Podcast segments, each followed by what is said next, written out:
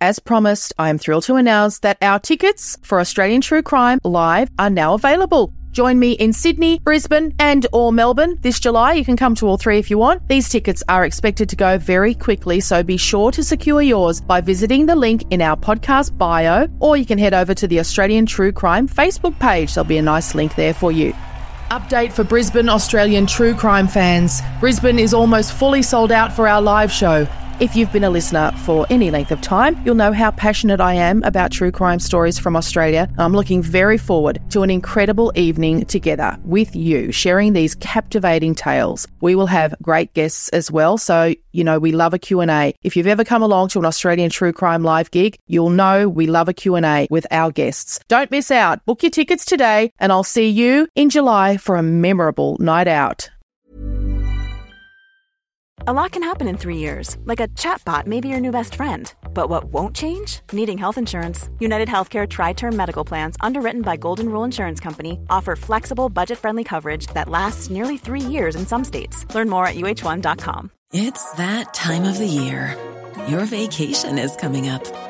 You can already hear the beach waves, feel the warm breeze, relax, and think about work. You really, really want it all to work out while you're away. Monday.com gives you and the team that peace of mind. When all work is on one platform and everyone's in sync, things just flow wherever you are. Tap the banner to go to Monday.com. Hey there, it's Michelle Norris. I'm host of a podcast called Your Mama's Kitchen. When I travel, I'm usually looking for a way to find a taste of home when I'm not at home. And one of the things I love to do when I am at home is entertain. And Airbnb allows me to do that. When I was in California recently, I rented a house that had a great kitchen. And when we were sitting around the table, we we're all thinking, we're in someone else's house. Someone could be in all of our homes as well. If you have a home, but you're not always at home, you have an Airbnb. Your home might be worth more than you think. Find out how much at airbnb.com/slash host. Hiring for your small business? If you're not looking for professionals on LinkedIn, you're looking in the wrong place. That's like looking for your car keys in a fish tank. LinkedIn helps you hire professionals you can't find anywhere else, even those who aren't actively searching for a new job but might be open to the perfect role. In a given month, over 70% of LinkedIn users don't even visit other leading job sites. So start looking in the right place. With LinkedIn, you can hire professionals like a professional. Post your free job on linkedin.com slash people today.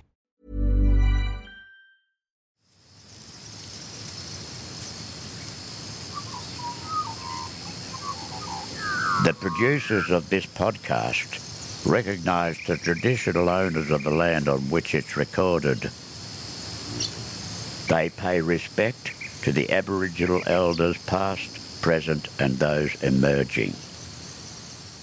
The following podcast contains content of a graphic, violent nature and is not suitable for children.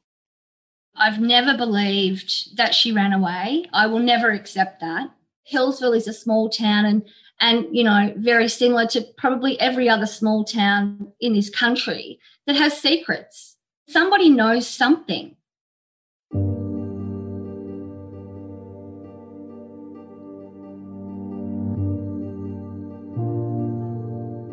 It's National Missing Persons Week, and one of the cases highlighted this year is Suzanne Lawrence, known as Susie, who has been missing since February 7, 1987. Susie was 16 and living in a town called Healesville in Victoria's Yarra Valley. Healesville is a popular tourist destination around 52 kilometres from Melbourne CBD and is the gateway to the Yarra Valley wine region. Healesville Sanctuary is also just outside the town and is home to Australian wildlife. Back in 1987, Healesville was a quieter place. Susie was one of four kids, the only girl among three brothers, two older, one younger. At the time of her disappearance, she lived with her mum Liz Westwood in Campbell Road, Healesville. Susie went missing sometime late on Saturday night, February 7, when she was walking home after attending a 21st birthday party at the town's Memorial Hall. She's never been heard of since, no contact with her family or friends. I first got to know about Susie's disappearance when I contacted her mum Liz back in 2011. I was a reporter for the Lilydale and Yarra Valley Leader newspaper and was doing a series of stories about unsolved crimes and missing persons cases in Melbourne's Outer East, where I grew up and still live. I visited Liz at her home, then in Yarra Junction, and spoke to her about Susie and what was known about her disappearance. You'd have some closure to hear something. It's just so disturbing to, to not know. There's no finalisation, it just goes on and on and on. I mean, I'd, I'd love to know she's living in somewhere with a husband and, you know, kids. Not much has happened over the years with information about Susie's case. In the first few years after she went missing, there were some media appeals. The Channel 7 program, Australia's Most Wanted, even did a segment about Susie. The local paper would follow up on Susie's story during Missing Persons Weeks over the years that passed, and Liz would retell all that she knew, which wasn't much, about her daughter's last known movements. Liz even travelled interstate to follow up on possible sightings of Susie, but these came to nothing. As you listen to this episode, you'll discover there's a lot of questions that Susie's family and friends have about her disappearance and some of the information that circulated at the time. It doesn't make sense to us that a that a 16 year old girl would just vanish and have the the resources to be able to do that, especially back then in a time when there was no mobile phones, there was no social media. Her bank accounts have never been touched. Like, where did she go? When Susie went missing, she'd just returned to school after a time away. For a while, she'd moved out of her family home to live at a friend's place. Susie had left Healesville High School in 1986 to go to work, and she and Liz were butting heads, like mums and teen daughters do. Susie wanted to assert her independence, and they'd had an argument about Susie spending her whole pay on an expensive pair of jeans. Susie eventually moved into the local home of a friend, and Liz accepted this, knowing Susie was not far away. But later in 1986, Susie was involved in a car accident where she sustained serious injuries and was in traction in hospital for many weeks. In early February 1987, she was recovering from her injuries though she still needed the aid of a walking stick to get around, and she'd just returned to school. Life was looking up for Susie after some difficult events in her life, including the death of her father in 1985, the car accident, and breaking up with a boyfriend. Over the past few years, I've spoken to people, on and off the record, about Susie's disappearance. You'll hear from Susie's mum, Liz, her brother Tony, two of her closest friends from then, Tracy and Natalie, and two men, Matthew and Glenn, then a similar age to Susie. They'd bumped into Susie near the entrance of Queen's Park in Healesville that night.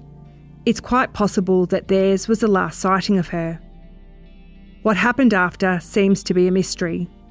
A tow truck come flying out, like, was squealing, like, I'm talking like, you know, nearly sideways if we were there and Susie was walking slow, she would have been halfway through the park at that time. Surely the tow truck must have seen her.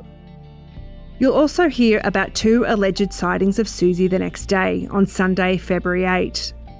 One of Susie in Healesville's Main Street talking to some boys at a car, and another of her with a young man at a local music festival. The way missing persons cases were investigated was a little different back then, Remember, there was no social media, no mobile phones, and it was initially thought Susie had run away and that she'd be found. At least that was a reassurance Liz was given by the town's police. There's never been a great deal of detail about these sightings. They're only reported sightings. I've never seen anything from the police about these. To my knowledge, any of my family have never had a personal conversation with anybody who saw her in those next 48 hours. These sightings have woven their way into the story of Susie's disappearance and reported on over the years, even in my own initial stories I did with Liz. But there's always been a sense from people close to Susie that these could have been mistaken sightings. Why didn't the police come to our school? Why wasn't there a caravan set up in the main street asking for information? Why weren't there posters on, you know, everywhere looking for this local girl? It should be noted that on the Australian Federal Police and Victorian Police websites, where Susie is listed as a missing person, the information states that Susie failed to return home after a birthday party on the 7th of February and has not been seen since that date. There's no mention of the alleged sightings the next day. Here's Susie's close friend from the time, Tracy Squires, who went to the party with her that night. Yeah, so we spent a lot of time together, sort of after school, on weekends, and yeah, just yeah, we we had a really good relationship. She was very caring, she was fun, very bubbly, but you know, also you know she'd lost her father too, so you know, she was very saddened by that and she'd sort of moved from her hometown, I think, in, in Esperance in WA and then moved down to uh, I think, in Victoria before she come to Healesville. And um, so she sort of struggled with losing her dad. But yeah, no, she, she was a really, you know, cool chick. And Tracy, were you at the party that Susie was at the night that she was last seen? Yes, I was with her that night. Can you tell me about your recollection of that night and what happened? Yep. So earlier that day, Susie and I had gone to Box Hill shopping centre in Box Hill, Box Hill Central. She'd brought this beautiful white dress, and I had too. Both were different, and the dresses were probably a little bit over the top for the party we were attending. We were attending a 21st, and um, she had just broken up with her boyfriend, and I had met her at the party. So she, she was sort of sad, and of course she had the cane, so it was hard for her to dance. So she was quite upset. We she was upset, so we went outside. There was sort of a stairwell to the memo hall in Healesville, and we sort of sat out there. And I said to her, "Look, I'll, I'll just go back inside and get us a drink." I come back out, she was gone, and I I don't recall whether I went back inside to see if she was there or whether I sort of went down the stairwell and walked up to the the driveway that led down to the library and I sort of looked up and down to see, you know, obviously she'd gone, but I don't know if I did that prior to going inside. So I'm not sure which came first. And that's what I recall of that night. Tell us about the days and weeks after it became clear that she'd gone missing. Well, I mean, I obviously had the police come around to my home quite a few times because I think they sort of thought I knew more than what I did, which I, I didn't. But the next day, her mother, Liz, rang me to see if she had stayed at my place because I was actually meant to stay at Susie's, and I'd said, "Well, no, she she left." And I sort of recall, I don't think I was that concerned that night. I just sort of thought, well, she was upset, so she's left. Yeah, sort of the rest is a bit of a blur, I guess. I just, I didn't believe she'd left on her own own accord. But, but I, I guess being young, I, I sort of didn't know what to think, what to what to make out, really, to be honest. Because you're only, you were both 17, 16, 17, weren't you at the time? 16, going on 17, a yeah. couple of months short of 17, yeah. What I've found interesting just through talking to people, and look, initially when I've spoken to Liz, Liz talks about the sighting the next day of Susie at Yarra mm. Glen, that Susie had been sighted and that, you know, it seemed to be a reputable sighting. What do you think of that sighting the next day? Over the years, what have you thought of it? Yeah, I, I, I yeah, I don't believe that. I think I, I know the person that said she sighted her, but I just feel that there would have been a lot more people that would have sighted her being a local event. There would have been more than one person. So I, I think that um, the person that's seen her, I think she's probably just got her wires crossed and she might have seen her a couple of days prior, maybe down the main street or somewhere else.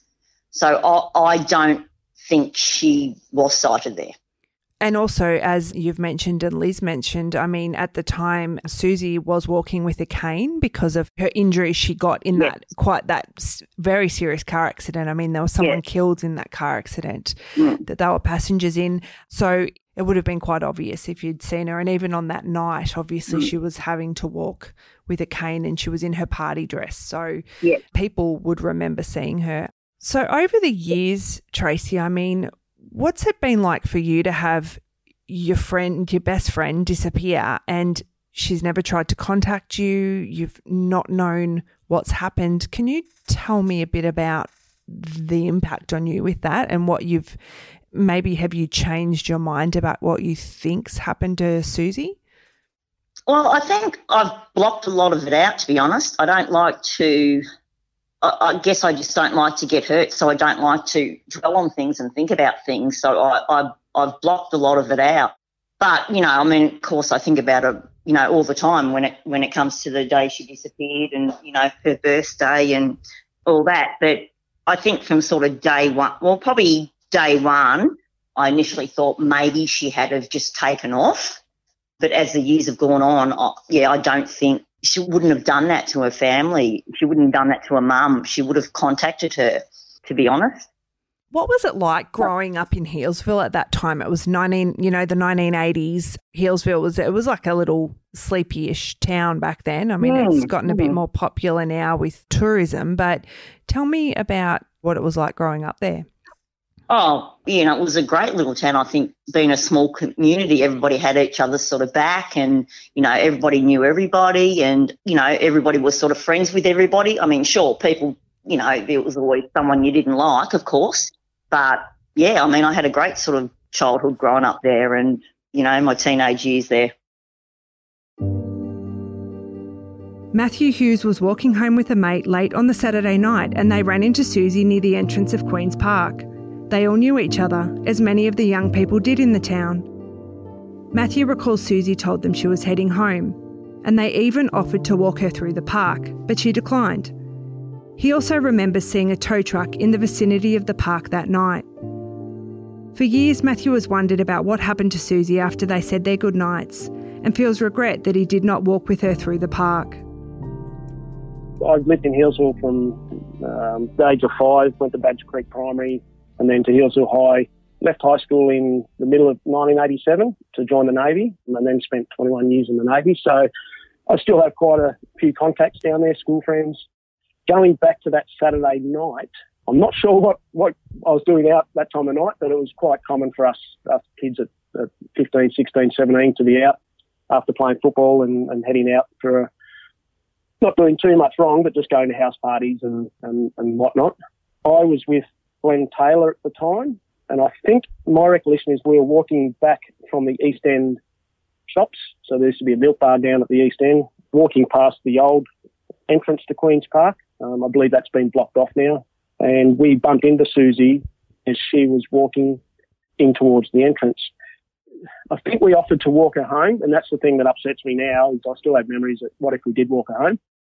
But uh, 16 year old boys, Healesville was a small town. There was never any issues back then. She knocked back the request saying she only lived on the other side of Queen's Park. I'm not sure exactly where her house was, but that, that's the comments that I remember from her. Glenn and I then continued to walk up Badger Creek Road. Now, I've, I've got no idea where we were going then. I might have been back to his place or up to my place. I'm not sure. Um, I can't remember the rest of the night. We were walking past the I think there was tennis courts on the left. As, well, that's before you get to the AFL Oval, and there was lighting in Queens Park. We couldn't see. I can't remember seeing Susie at that point, but I do remember seeing a tow truck in the uh, car park on the other side of the tennis courts. And then we continued on walking, and it wasn't until later that week or early that week where I got um, where it was, she she came out that she never arrived home from somewhere, and I think my mum contacted the police to say that I, I had spoken to her, and then we were interviewed by police back then. I don't recall her being upset over anything. I don't recall her being in any trauma. Just that she was, yep, it's all right. I'm heading home. I'm okay. I don't remember whether I came forward or Glenn and I came forward and said we, we actually saw her. I believe it came out through, you know, just through people chatting that Susie hasn't come home. And then maybe I spoke, I believe I spoke to mum, but I'm not 100% sure. And then we got in contact with the police. Then they interviewed us about what we saw and, and everything. And have you, over the years, ever had any follow up from police who are re-looking at the case? Yeah, when I was serving in the Navy, I think it was between the period of 1998 and 2000. I had some detectives come on board the ship and asked me to go over my um, recollection of Susie's disappearance. And the same thing as I've gone over here, I, I try to recall as much as I could. It's a hard thing for me to put into words what I think happened to Susie. I just, I just have guilt that I didn't walk her home. that's something that comes up every time this story comes around, and it's it's just that that guilt will never go away. The fact that we don't know what happened to her. I think she she met foul play. That's that's my my that's probably a hard thing to say, but that's knowing knowing Susie a little bit at the time. She wasn't a person that would have just gone away and not to be found by anyone ever again. You know, so yeah, that's that's how I feel about it. So, oh, just come forward and put some closure to it. You know, you you, you look at the, the social pages when this pops up with, with everyone around my age group that, that knew Susie in the town of Healesville. And it, it was a very small town at, at that time. Um, we all knew each other. Yeah, and, and just to get closure for, for her family, for all her friends and very close friends in town, and just yeah, if someone had inf- any more information than what we've got, come forward and would help solve her disappearance. Yeah, I think it'll be closure for a lot of people.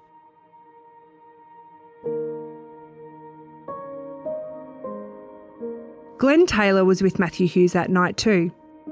Like Matthew, Glenn also remembers seeing a tow truck, but he recalls seeing it driving, at speed, out of Queen's Park, which he later told police about. My name's Glenn Taylor. I was 16 years of age back then, and uh, yeah, we just had a big crew of us, and we all used to just go out a bit. And uh, yeah, I just knew Susie through yeah the crew that we had going growing up. And so Saturday, the 7th of February, is the night that Susie had attended a 21st party at the Memorial Hall. And she left that party and was walking home. Now, can you tell me what you remember of that night and seeing Susie? Well, we were at well, what we called Rats at the time, and I'm pretty sure it was after the party. Yeah, Rats was a, a milk bar we used to hang around. We left there to, to head home. On our on our walk home, Susie said good night. We all said good night. She walked off into the park to go home. We're on the footpath on the right hand side. There's a little bridge across the creek, and then Susie sort of headed off into the like where the main entrance to the park is, which is still there. And she just crossed the road. Yep, good night. She had a walking stick too, so she was walking a little bit slower than the rest of us. But yeah, and then she, yep, good night, Susie. See you later. And tell me about the tow truck. So what what did you see? Um, we just saw it. Well, heard some crazy driving going on in the park, and then a tow truck come flying out like was squealing like I'm talking like you know nearly sideways. Um, yeah, just crazy driving, comes st- flying out the car park. Yeah, like they were just I don't know hooning around. Yeah, they were driving like they were being hoons. Yeah, like I, I can remember that quite vividly, but I can't remember how far up the street we were when we saw it. So from where we were there, after a few times, I've thought, well, if we were there and Susie was walking slow, she would have been halfway through the park at that time, if you know what I mean. Mm-hmm. So when that tow truck come flying out the park, like now, you know, you, you put one and two together, where we were to the time the tow truck come out, surely the tow truck must have seen her, or, or if you know what I mean. What were your last words to Susie, or what was Susie's last words to you as you all went off in your different directions? Oh, good night. See you, Susie. Take care. Oh, it was just good night. Yeah, just see you later. And as far as you were aware, Susie was heading where when she was walking through the park? Home. And um, Glenn, when did you first find out that Susie was missing? Oh, uh, I think when the police come around and ask me questions, I think that that's my first memory of it. Of it, when the police come around and asked, and um, yeah, I think the police. Uh, I told them what happened, or my last accounts of it. That was the last time. I think uh, they only ever come and saw me once. I told them about the tow truck. Yeah, they said that the uh, tow truck was a dead end. The way I see it is that, that that tow truck had to be looked at a lot more.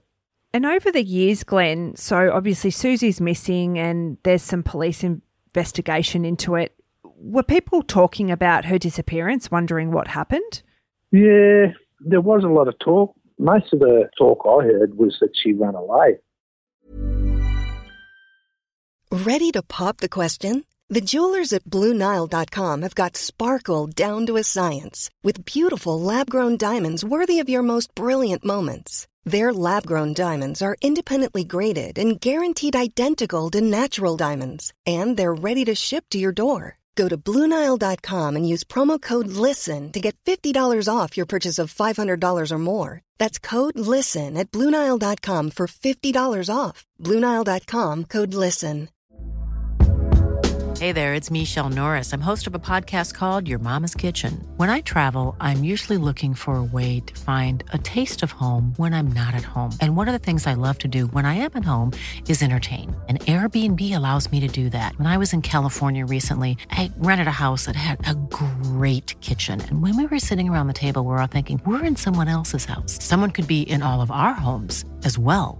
If you have a home, but you're not always at home, you have an Airbnb. Your home might be worth more than you think. Find out how much at airbnb.com/slash host. How would you like to look five years younger? In a clinical study, people that had volume added with Juvederm Voluma XC in the cheeks perceived themselves as looking five years younger at six months after treatment. Look younger, feel like you. Add volume for lift and contour in the cheeks with Juvederm Voluma XC. Reverse signs of aging by adding volume to smooth laugh lines with Juvederm Vollure XC. For important safety information and to find a licensed specialist, visit juvederm.com. That's J U V E D E R M.com. Not for people with severe allergic reactions, allergies to lidocaine, or the proteins used in Juvederm. Common side effects include injection site redness, swelling, pain, tenderness, firmness, lumps, bumps, bruising, discoloration, or itching. There's a risk of unintentional injection into a blood vessel, which can cause vision abnormalities, blindness, stroke, temporary scabs, or scarring. Talk to a licensed specialist to find out if it's right for you.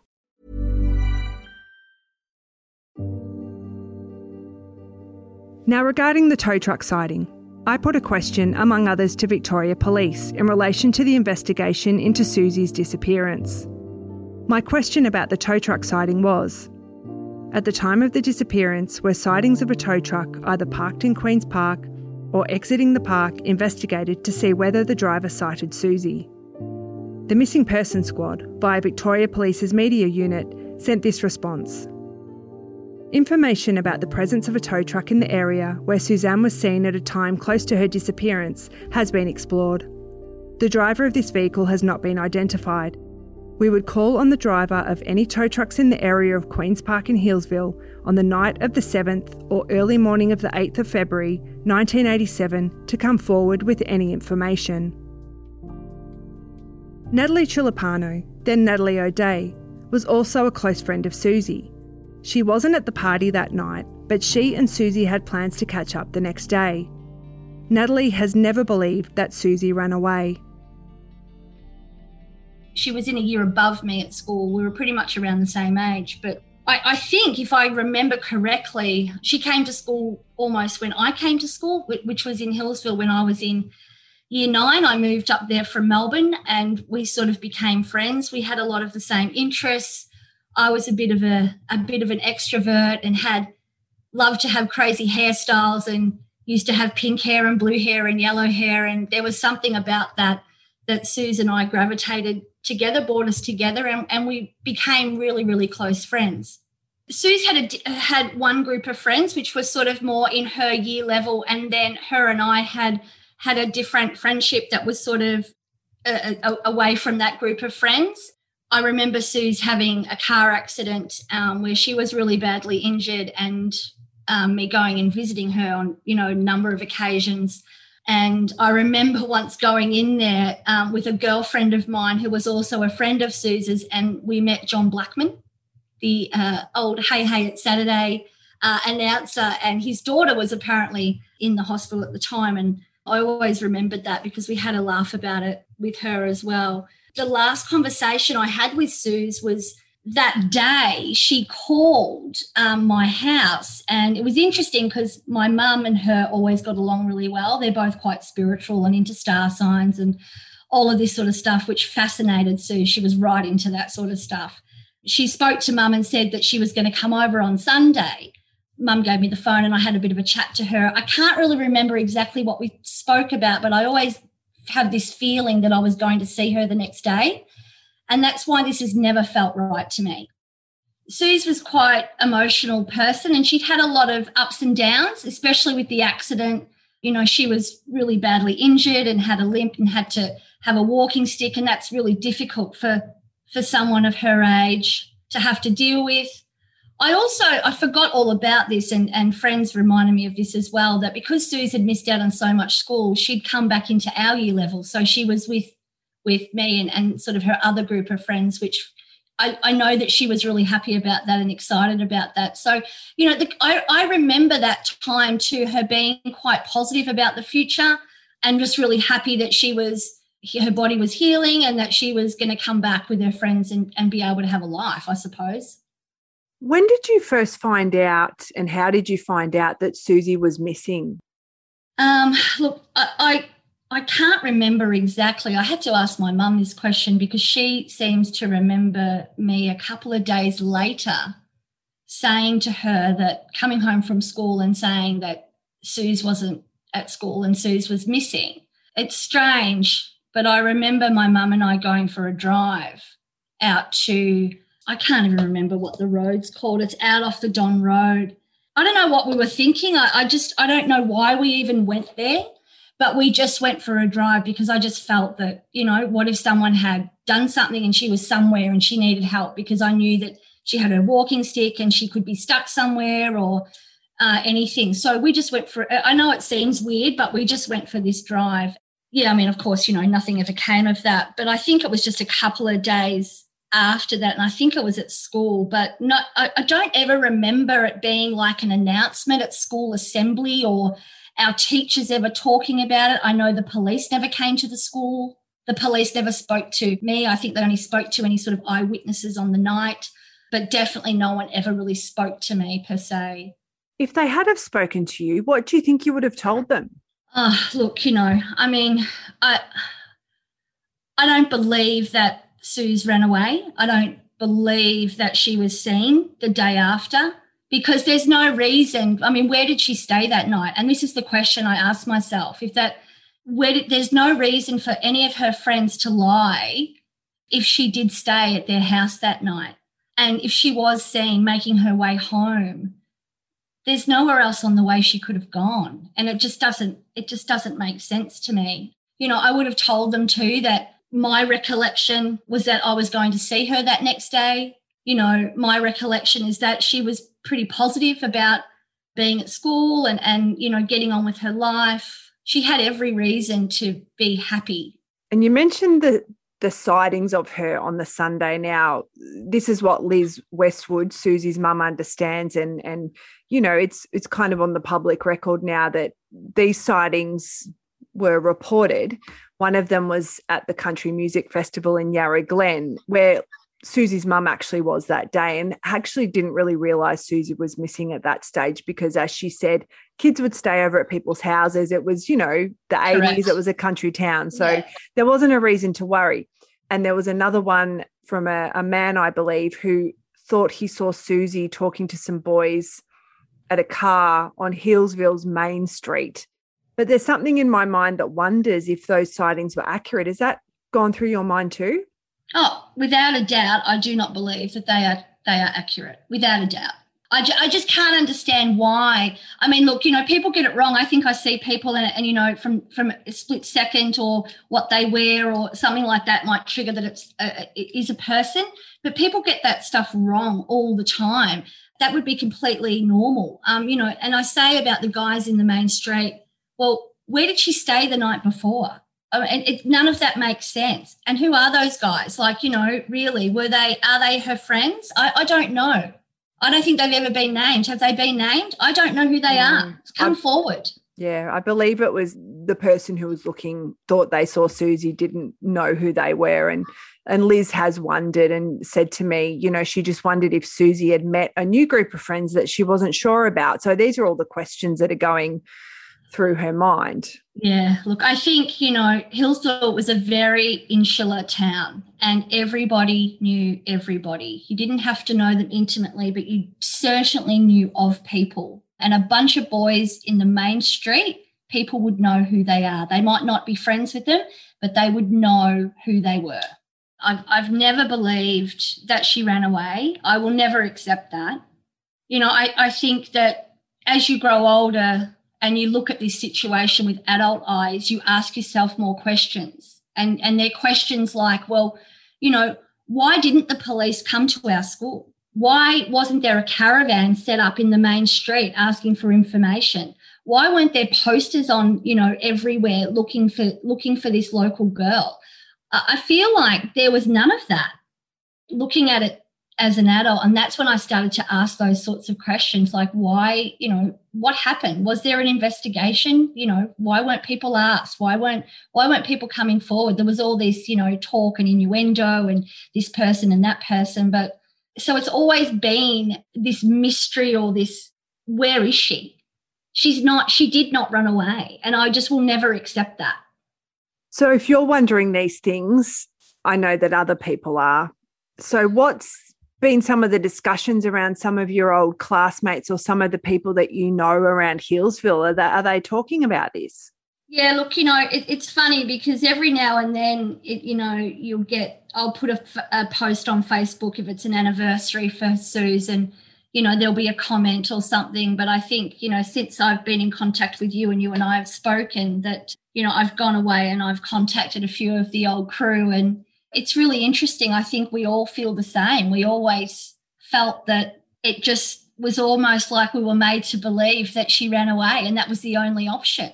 And now as adults, we talk about it and we, and it doesn't make sense to us. And as parents now ourselves, we, it doesn't make sense to us that a, that a 16 year old girl would just vanish and have the the resources to be able to do that especially back then in a time when there was no mobile phones there was no social media. I don't even think we had EFTPOS cards back then. I mean, we might have just, but I mean, you know, her bank accounts have never been touched. Like, where did she go? She, she, she didn't have those resources. And I think, you know, now looking back and, and looking back at some of the things that happened in that town as an adult, it sort of makes you question a lot of things. Susie had a life, and everyone that loved her deserves to know why that life is no longer. And we deserve to know that. And I think that by having these conversations and opening up these conversations to people is only a good thing. And, you know, I know that Healesville is a small town and, and, you know, very similar to probably every other small town in this country that has secrets. And somebody knows something. And, you know, a lot of time has passed now. People are getting older and we, we are forgetting things or that sort of i mean we, we just need to people just need to be honest. They really need to be honest. And i think by having these conversations and all of us opening up and initiating these conversations with people from our past is only a good thing because it makes us look at a different perspective and things that we might not have talked about back then when we were 16 and 17 What's one of your most cherished or lasting memories of Susie and your friendship? Oh, geez, there's so many. You know, it's it's funny. I I found you know you go on these sort of after it's talking to you and talking to some friends this week. I found some photos of us, and you know, it was photos that I didn't even know I had, to be honest. Which which just brought back a lot of memories and you know, we used to have so much fun together, and you know, there was always a group of us around. But then there was also the times where her and I would, you know, spend together. Susie was a really deep person for that age. I think back now, I was pretty crazy and, you know, a bit zany and, you know, a bit all over the shop, but she had it together a lot better than I did.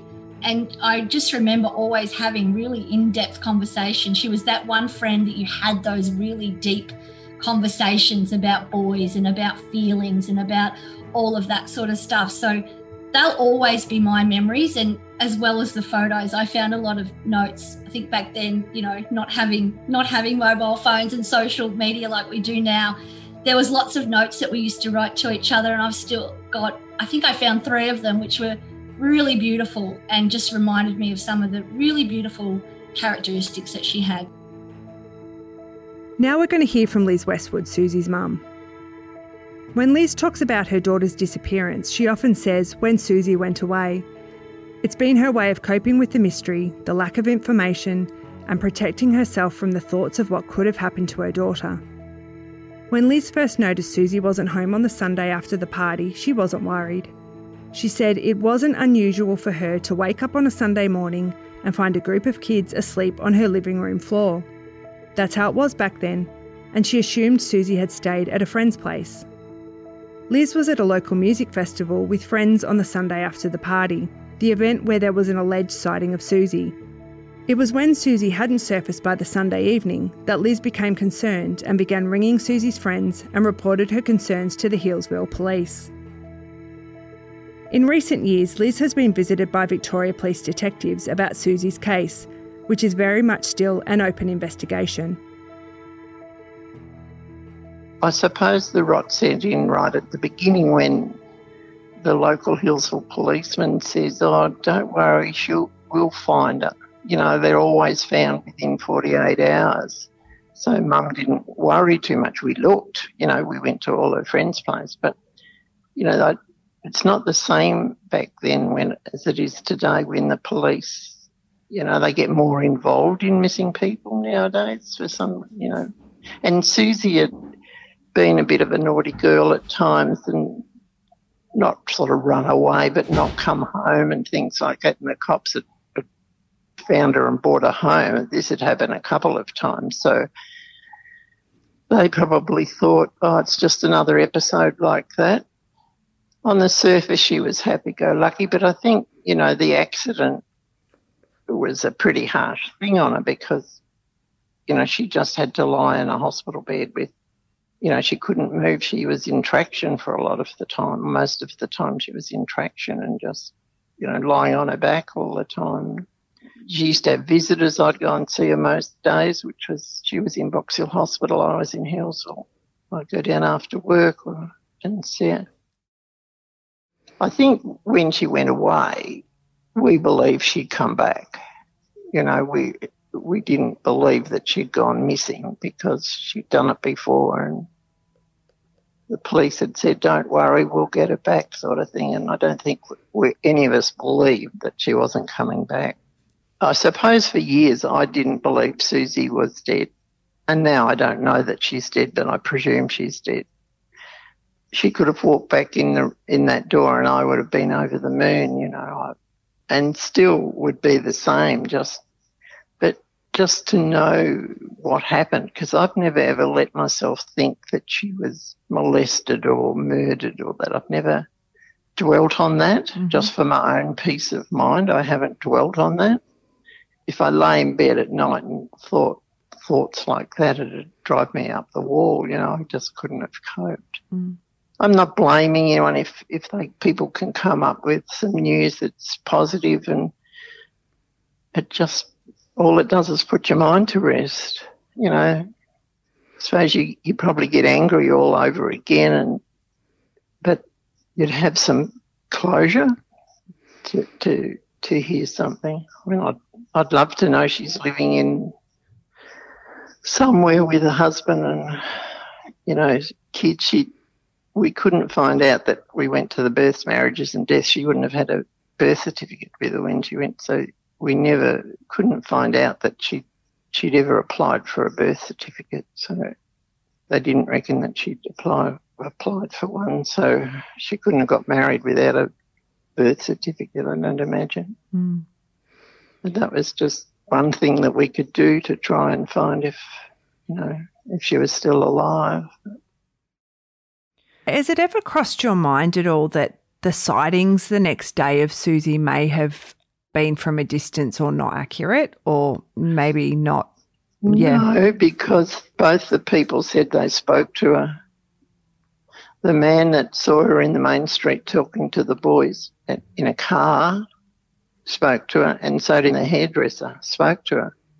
Have you ever had the sense that people know more than they're willing to share, or that simply Susie vanished with people that other people didn't know. What's your genuine feeling? I don't know. I've got no idea. I've got no idea. She was a bit down in the dumps when it happened, you know, around about that time because she'd gone back to school. She wanted to go back to work, and the doctor said she couldn't go to work, but she could go back to school. She went back to school on the Thursday, Friday. Saturday was the party, and on the Saturday morning, I took her down to have a look at a wedding of one of the nurses that nursed her in Box Hill Hospital. And on the way down, she said to me, Oh, mum, my bum hurts. And I said to her, Oh, okay, I'll make you a cushion that you can carry around with you. So even going back to school, she'd come home from school and she'd just flop on the bed and go to sleep. And, you know, that probably going back to school wasn't as good as she thought it was going to be. And my thought was that she's met someone that's offered her excitement and she, she's gone with them. That's the only thing I can think of.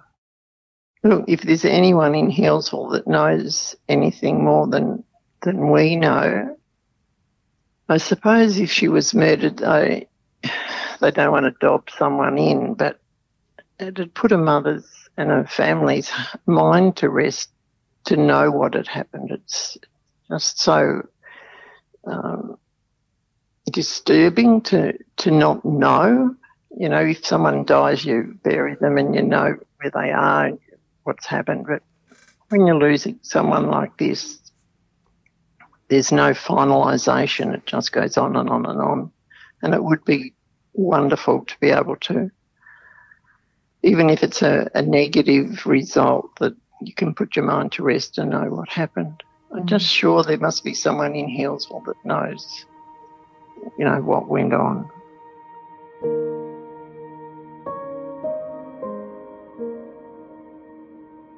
Tony Lawrence is Susie's younger brother, the youngest of Liz's children.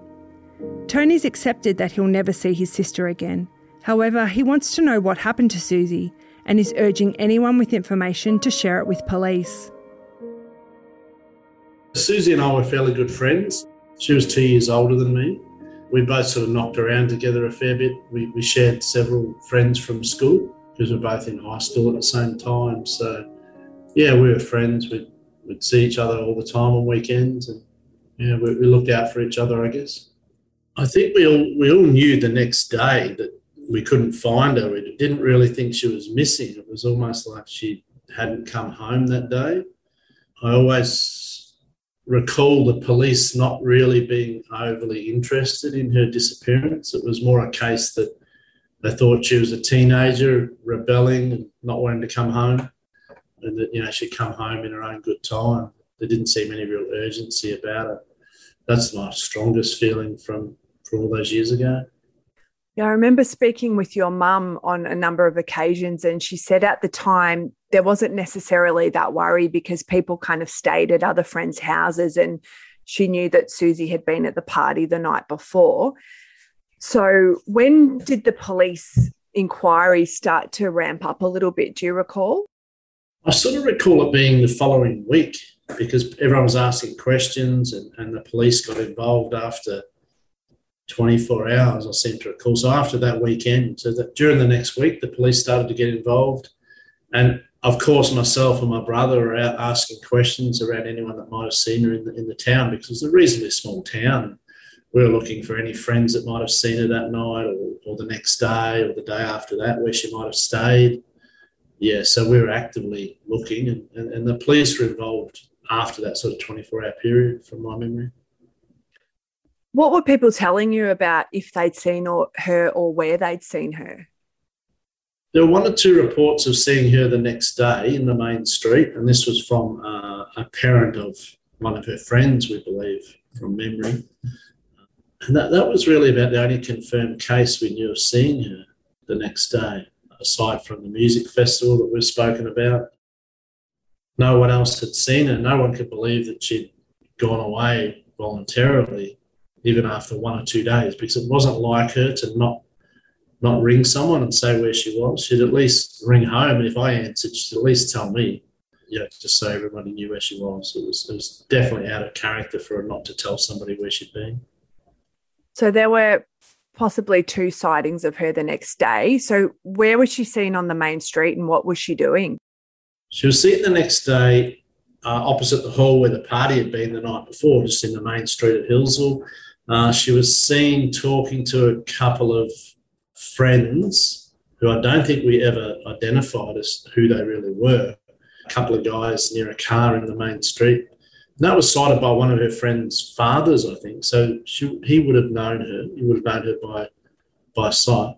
But we don't know who the other people were she was seen with the next day. She was seen in new clothes, so clearly she'd changed her clothes from the night before. But we've never been able to ascertain where she went that first night. And you mentioned there was a sighting of her at the Yarra Glen Music Festival where your mum actually was at. What was that sighting? So the sighting the next day at the music festival was from a lady who Susie had done uh, work experience with the previous year as a hairdresser. So they knew each other because they'd spent spent time together. Uh, she claims at the time she saw Susie and uh, had a conversation with her. So she hadn't just spotted her in a crowd; she'd had a conversation with her, uh, and she didn't know the person she was with. But we've never been able to ascertain who she was with that day either. Interestingly, there was other people who she knew at that festival, my mother included, but nobody else sighted her that day. There was only one confirmed sighting or, or reported sighting of her the next day at that music festival. I've always believed that something tragic happened to Susie either that day or the next day. So, although my feelings of what happened haven't really changed, it's impacted me differently as I've got older because it's, uh, I should say, it's 30 plus years ago. So, you know, as people, our feelings change and we mature over a long period of time. Um, but my feeling's always been something bad happened to her that night or the next night. I, I can't believe she would be able to stay away for this long from her friends and family. It's, it's just not, you know, I, I don't believe that for a moment that she would have given up on all her friends she had in that town and her family, despite any differences she may have had with anybody. Um, I find it incredibly difficult to believe that she would have walked away voluntarily from all of that. So the sightings the next day have possibly posed a bit of confusion with this case. I mean, do you think that they could have been mistaken in what they saw? So there's never been a great deal of detail about these sightings. Uh, they're only reported sightings. I've never seen anything from the police about these sightings. So, yeah, it's certainly possible because someone could have driven past in a car in the main street and thought they saw one because everyone was looking for her. So to see, you know, a, a girl of a similar age with a similar look, with a similar hair color, you could quite easily say, "Oh, that was her. I saw her down there," because everyone was, you know, conscious of, of looking for her. I find the one the next day at the music festival the hardest to believe in a way because my mum was there. It was on a football-sized oval. You know, there were several other friends of hers that knew her there and not one of them happened to bump into her in, in, sort of moving around the music festival all day. Certainly over the whole journey, I, early on I was uh, still in contact with some people from Healesville. I've probably drifted away a bit from them now because I, I live interstate now. I have I have had discussions with people around it. I've, I've spoken with some of her friends from back in those days. Uh, we've had discussions about what might have happened, but I've never really learned anything new or concrete from those discussions.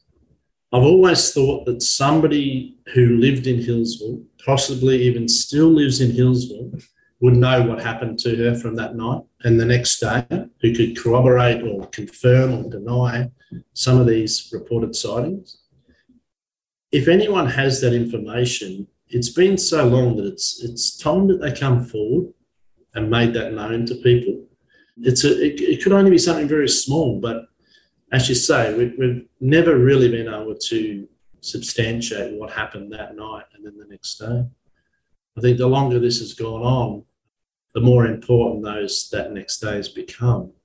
I'd just call out to anybody who has any information, albeit rumours or hearsay, something they might have known for a really long time ago that they don't think is important, that they should come forward and make it known through Crime Stoppers or whoever they're comfortable in talking to. I've spoken to a few of Susie's friends and one man in particular who was about 16 at the time, and he and his mates were walking home towards Queen's Park, all on their way home. And Susie was in that group, and the last he saw was that she headed up through the park to go home. That's what she told them.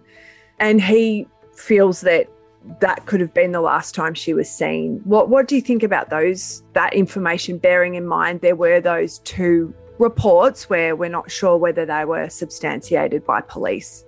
What do you think about the fact that that could have been the last time she was seen? I think it's highly probable. It's highly likely she was never seen again. You know, I, have never been able to speak with anybody who actually saw her the next day or the day after that. To my knowledge, any of my family have never had a personal conversation with anybody who saw her in those next 48 hours.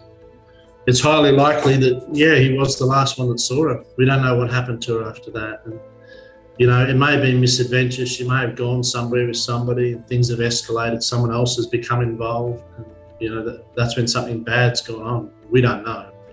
It was the local police uh, investigating initially and i sort of recall there not being a lot of communication with the local police but possibly they were talking directly with my mum because she was sort of in Healesville the whole time uh, and obviously the parents are the one uh, that they would have contacted. But my recollection is there wasn't a lot of action. There wasn't a lot happening with the, any investigation into what had happened, particularly in those first seven days, where if she was going to be found or there was a trail, we would have found it in those early days.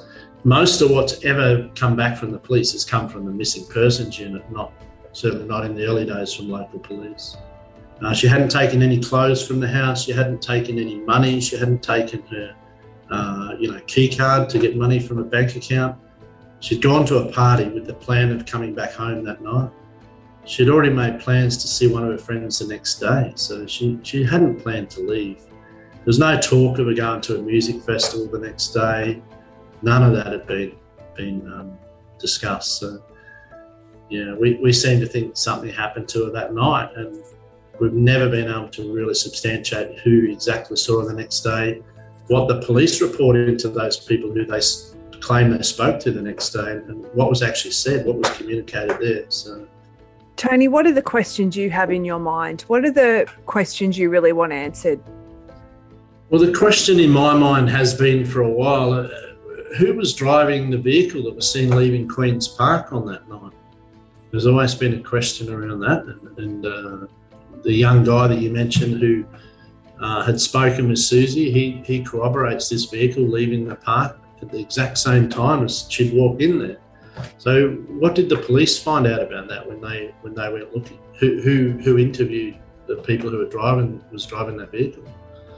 Um, we've never been able to substantiate that, and we've never been able to substantiate exactly who saw her the next day and, and what was said and where she might have been going after that. Was, she was seen with somebody else supposedly the next day, but who was that person? Did the police ever find out who that person was who was seen with her the next day? Had you heard about the tow truck sighting previously, whether it was first hand, second hand, third hand? I had heard about it from the young guy, Glenn, I think his name is, uh, back when it happened, back in the very early piece, because he'd, he'd mentioned to, it was well known that this vehicle had been seen, but there was never any uh, weight put on that. There was never any connection put on what that vehicle may have been doing. Uh, the police certainly never raised it as a possibility or a lead or something that they're following up. It was never discussed. Yeah, there's a lot of questions, isn't there, as you talk to people and their memories, you know, are still some vivid, but also things fade over the years. There's certainly people who want to know more. I'm hoping that helping your family out will do this. So, do you have hopes that something will happen? We've seen it before with other cases. There's been information come out later, many years later. I, I still hold hope that we'll one day find out what happened to her, but long ago I gave up hope of probably ever seeing her again. You know, that's one day I hope we find out what happened to her for sure.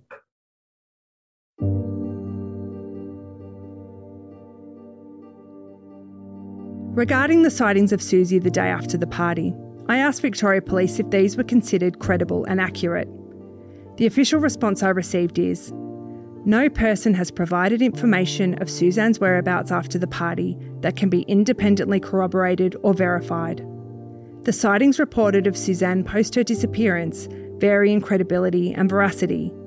None have been able to be corroborated, but some are reported by people who knew Suzanne well. We have and continue to explore all information brought to us. You can read the full response from Victoria Police to my questions via our Facebook page and the show notes for this episode.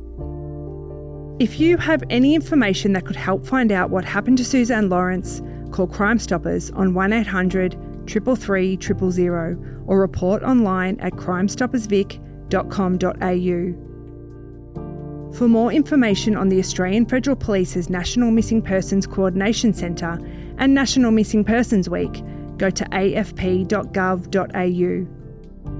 I'm deeply grateful to Susie's family, Liz Westwood and Tony Lawrence, and Susie's friends, Tracy Squires, Natalie Chulipano, Matthew Hughes, and Glenn Taylor, for speaking with me for this episode. I'd also like to thank the people I've been in contact with for background information. Thanks for listening. We'll be back next week.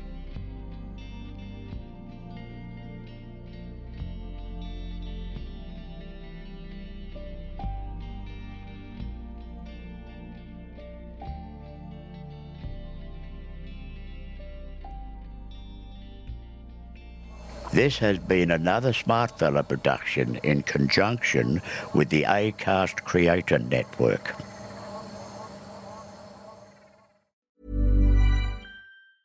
Planning for your next trip? Elevate your travel style with Quince. Quince has all the jet setting essentials you'll want for your next getaway, like European linen, premium luggage options, buttery soft Italian leather bags, and so much more. And is all priced at 50 to 80% less than similar brands. Plus, Quince only works with factories that use safe and ethical manufacturing practices. Pack your bags with high-quality essentials you'll be wearing for vacations to come with Quince. Go to quince.com/pack for free shipping and 365-day returns. When you need mealtime inspiration, it's worth shopping Kroger, where you'll find over 30,000 mouthwatering choices that excite your inner foodie. And no matter what tasty choice you make, you'll enjoy our everyday low prices, plus extra ways to save, like digital coupons worth over $600 each week. You can also save up to $1 off per gallon at the pump with fuel points. More savings and more inspiring flavors make shopping Kroger worth it every time. Kroger, fresh for everyone. Fuel restrictions apply. As promised, I am thrilled to announce that our tickets for Australian True Crime Live are now available. Join me in Sydney, Brisbane, and or Melbourne this July. You can come to all three if you want. These tickets are expected to go very quickly, so be sure to secure yours by visiting the link in our podcast bio, or you can head over to the Australian True Crime Facebook page. There'll be a nice link there for you. Update for Brisbane Australian true crime fans. Brisbane is almost fully sold out for our live show. If you've been a listener for any length of time, you'll know how passionate I am about true crime stories from Australia. I'm looking very forward to an incredible evening together with you, sharing these captivating tales. We will have great guests as well, so you know we love a Q&A. If you've ever come along to an Australian true crime live gig, you'll know we love a Q&A with our guests. Don't miss out. Book your tickets today and I'll see you in July for a memorable night out.